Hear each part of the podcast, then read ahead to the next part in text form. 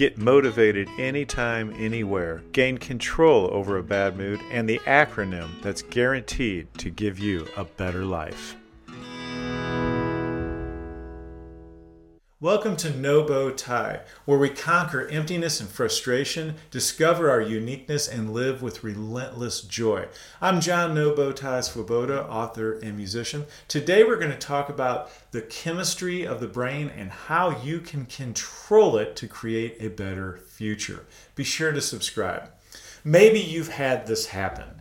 You've set a bunch of goals and you've reached them and you felt good about it. And at the end of the day, you had that feeling of conquering it and then you woke up the next day and you just, without making a to do list, you felt empty. You needed more goals to reach. And this time you felt like you even wanted to raise the bar on some of the accomplishments. Well, that'll make you feel great.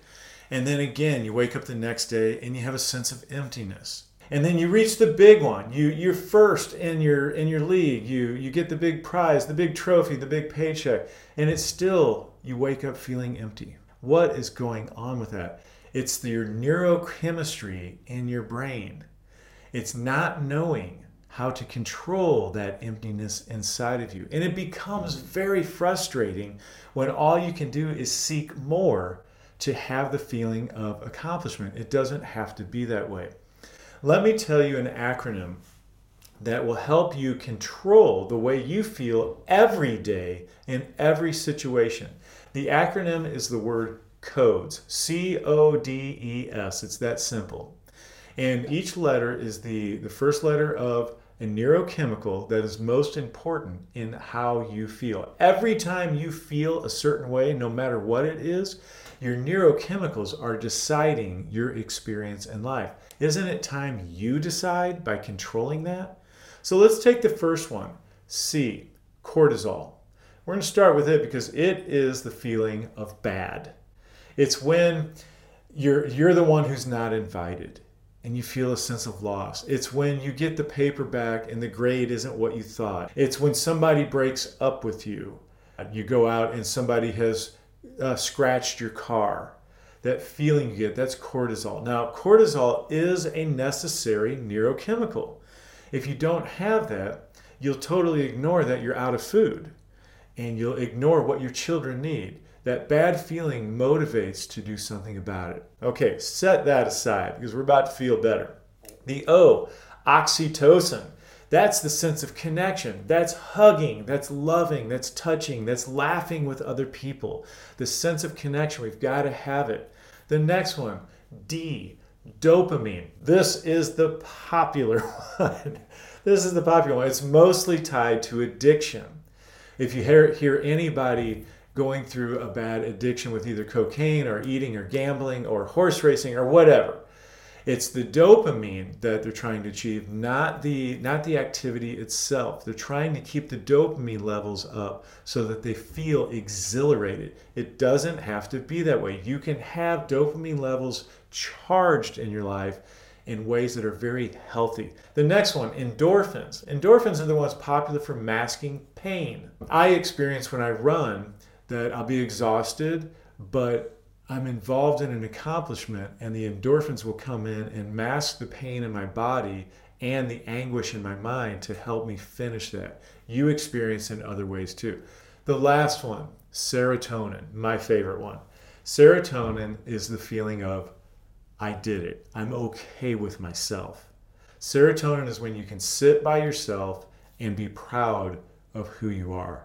Serotonin can get out of hand when you need it constantly and it's not coming from you. The only way, for example, that you get it is that uh, somebody pulls you aside and tells you how great you are. And you know, then you have the oxytocin and the serotonin coming in. But when that is gone, you don't feel so great and you don't have it yourself. So, codes cortisol, oxytocin, dopamine, endorphins, and serotonin. The thing that is wonderful is that when you know about these, you can control them. For example, let's say that your uh, cortisol is out of whack and you're crabby and you're grumpy and you're depressed.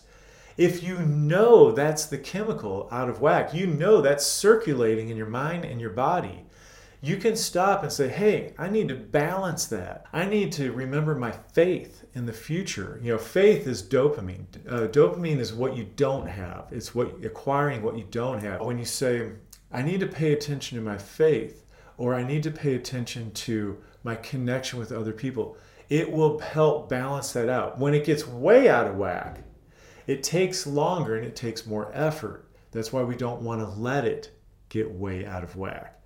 So when you go through the day, you can mix all of these. A really good balance can be had by involving yourself in meaningful ways that stretch your ability toward a vision in the future. I'm going to say it again to involve yourself in meaningful ways that stretch your ability toward a vision of the future.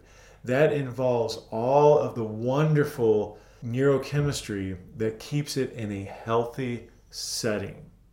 Now that you know the incredible power that you have over your mentality every day, you can use it. Be sure to tune in next week because we're going to talk about applying this to get what you want specifically in life. It's going to be very exciting, it's going to be very energizing. To be sure you're the first one to get this show, go to nobowtie.com slash life and you'll be glad that you did. Now, before I go, I'm going to play for you a piece where I'm going to completely remove the bow tie from a Beethoven piece. And this is where I get my dopamine and my serotonin cooking. And you can just tell I feel good about it, and it's something I can do tomorrow, and I can feel even better. So stay creative, stay unique, and live the best life.